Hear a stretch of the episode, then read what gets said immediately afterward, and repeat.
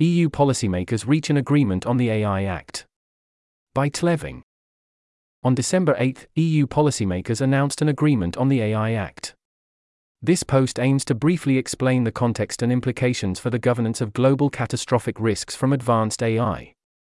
My portfolio on Open Philanthropy's AI governance and policy team includes EU matters, among other jurisdictions, but I am not an expert on EU policy or politics and could be getting some things in this post wrong, so please feel free to correct it or add more context or opinions in the comments. If you have useful skills, networks, or other resources that you might like to direct toward an impactful implementation of the AI Act, you can indicate your interest in doing so via this short Google form. Heading Context The AI Act has been in the works since 2018, and for the last roughly eight months, it has been in the trilogue stage. The EU Commission, which is roughly analogous to the executive branch, White House or 10 Downing Street, drafted the bill.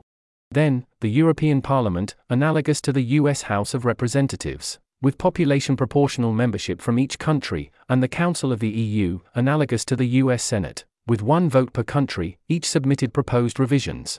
Then, representatives from each body negotiated to land on a final version, analogous to conference committees in the US Congress. In my understanding, AI policy folks, who are worried about catastrophic risk were hoping that the Act would include regulations on all sufficiently capable GPAI, general purpose AI, systems, with no exemptions for open source models, at least for the most important regulations from a safety perspective, and ideally additional restrictions on very capable foundation models, those above a certain compute threshold, an idea floated by some negotiators in October. In terms of the substance of the hoped for regulations, my sense is that the main hope was that the legislation would give the newly formed AI office substantial leeway to require things like threat assessments dangerous capabilities evaluations and cybersecurity measures, with a lot of the details to be figured out later by that office and by standard setting bodies like CEN-CENELEX JTC 21. GPAI regulations appeared in danger of being excluded after Mistral, Aleph Alpha, and the national governments of France, Germany, and Italy objected to what they perceived as regulatory overreach and threatened to derail the Act in November. There was also some reporting that the Act would totally exempt open source models from regulation. Heading What's in it? Sabrina Küspert, an AI policy expert working at the EU Commission, summarized the results on some of these questions in a thread on X.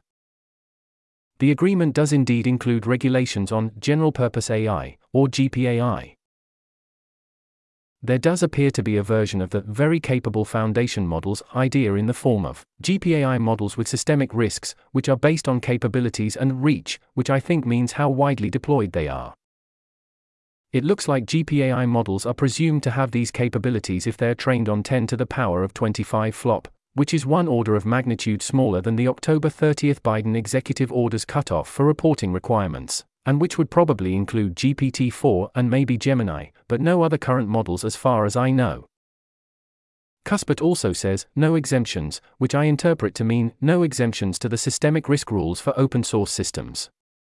Other reporting suggests there are wide exemptions for open source models, but the requirements kick back in if the models pose systemic risks. However, Yann LeCun is celebrating based on this part of a Washington Post article. The legislation ultimately included restrictions for foundation models but gave broad exemptions to open source models, which are developed using code that's freely available for developers to alter for their own products and tools. The move could benefit open source AI companies in Europe that lobbied against the law, including France's Mistral and Germany's Aleph Alpha, as well as Meta, which released the open source model Llama. So it's currently unclear to me where the Act lands on this question, and I think a close review by someone with legal or deep EU policy expertise might help illuminate. The Commission's blog post says for very powerful models that could pose systemic risks, there will be additional binding obligations related to managing risks and monitoring serious incidents, performing model evaluation and adversarial testing. These new obligations will be operationalized through codes of practices developed by industry, the scientific community, civil society, and other stakeholders together with the Commission. I'm guessing this means JTC, 21 and similar, but if people with more European context can better read the tea leaves, let me know. Parliament's announcement notes that GPAI systems and models will have to adhere to transparency requirements, including technical documentation, complying with EU copyright law and disseminating detailed summaries about the content used for training. I think these transparency requirements are the main opportunity to develop strong requirements for evaluations. Enforcement will be up to both national regulators and the new European AI Office, which, as the Commission post notes, will be the first body globally that enforces binding rules on AI and is therefore expected to become an international reference point. Companies that fail to comply with these rules face fines up to 35 million euro or 7% of global revenue, whichever is higher. Not sure whether this would mean 7% of, for example, Alphabet's global revenue or DeepMind's the Act also does what some people have called the obvious thing of requiring that AI generated content be labeled as such in a machine readable format, with fines for non compliance. Seems easy to do for video or audio, much harder for text, but at least requiring that AI chatbots notify users that they're AI systems rather than humans would be a first step. This post focuses on the most relevant parts of the Act to frontier models and catastrophic risk, but most of the Act is focused on the application layer. It bans the use of AI for biometric categorization systems that use sensitive characteristics, for example, political, religious, philosophical beliefs, sexual orientation, race. Untargeted scraping of facial images from the internet or CCTV footage to create facial recognition databases. Emotion recognition in the workplace and educational institutions. Social scoring based on social behavior or personal characteristics. AI systems that manipulate human behavior to circumvent their free will. AI used to exploit the vulnerabilities of people, due to their age, disability, social or economic situation. The Act will start being enforced at the end of a transitional period, which the NYT says will be 12 to 24 months. In the meantime, the Commission is launching the cleverly titled AI Pact, which seeks voluntary commitments to start implementing the Act's requirements before the legal deadline. EU Commission President Ursula von der Leyen says around 100 companies have already expressed their interest to join the pact. Heading How big of a deal is this? A few takeaways for me so far. Here's a list of bullet points. Despite the frontier AI companies being American and English, the EU has what I'd describe as a moderate amount of leverage on AI companies by being a large market, roughly 17% of global GDP in dollar terms. If the regulations they impose aren't terribly costly and make enough sense, companies will likely comply with them. If they're poorly executed or super costly, companies may fight them in court, as they did with the GDPR, or pull out of the EU market. So, European regulators will have a not tiny budget of cost imposition that they could spend wisely and get a decent amount of safety, but of course can't unilaterally pause AI development. This effect will be especially important insofar as the EU's regulations apply to training, rather than applications. AI companies might release EU compliant versions of chatbots within the EU while deploying non EU compliant versions elsewhere, but due to the costs of training foundation models, they're unlikely to train entirely separate models. The EU and this GovAI paper, summarized here, are both very fond of the de jure Brussels effect, where other jurisdictions imitate EU regulation. So far, I haven't seen many signs of the US or UK imitating the EU, but it's possible that China's approach will be informed by the EU. Other countries with less leverage over frontier AI might also be influenced, but this is less of a big deal. There's also an effect that Markus Anderljung pointed out to me, which is that even with no imitation by policymakers, regulators themselves might be influenced by the object level outputs of the AI office. If Europe rules that a particular AI system was not sufficiently evaluated or secured before release, some regulators might defer, as many countries' pharma regulators apparently defer to the FDA. The EU adopting pretty strong regulations even after industry, and their allies in government were seriously activated is a good sign for the politics of AI regulation in similar polities. This is less true to the extent that even very powerful or risky, expensive to train models are exempt if their weights get released. The multilateral EU regulating like this is also a step towards international agreements.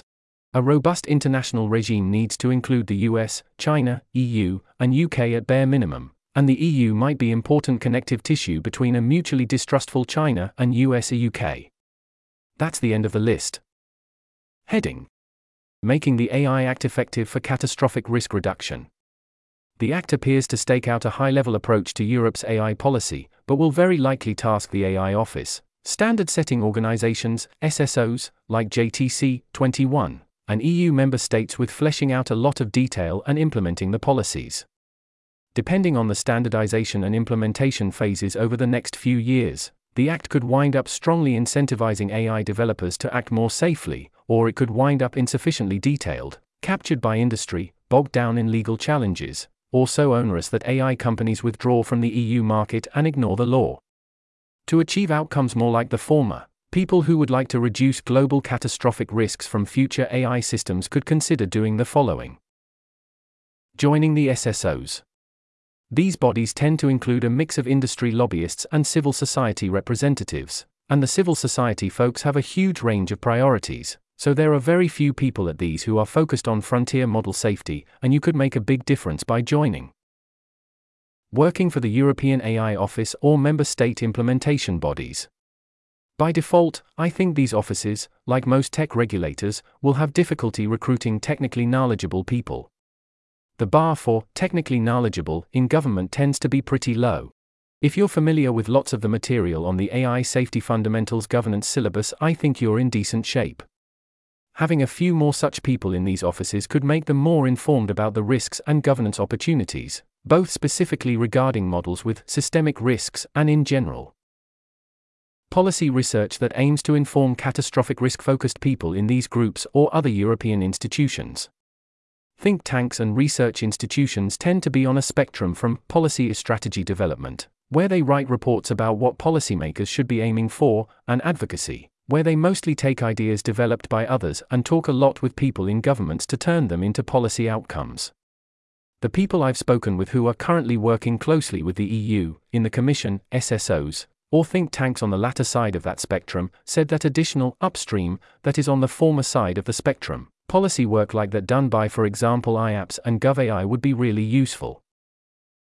Generally, I think AI policy and governance folks should invest some time in understanding what's going on in the EU, though some people might have strong comparative advantage reasons not to, and relatedly probably encourage catastrophic risk focused Europeans to try to do useful work in the EU rather than coming to the US. At the very least, in my view, the picture has changed in an EU favoring direction in the last year despite lots of progress in USAI policy, and this should prompt a re evaluation of the conventional wisdom, in my understanding, that the US has enough leverage over AI development such that policy careers in DC are more impactful even for Europeans. And once again, if you have useful skills, networks, or other resources that you might like to direct toward an impactful implementation of the AI Act, you can indicate your interest in doing so via this short Google form. This article was narrated by Type 3 Audio for Less Wrong. It was first published on December 15, 2023. To report an issue or give feedback on this narration, go to t3a.is.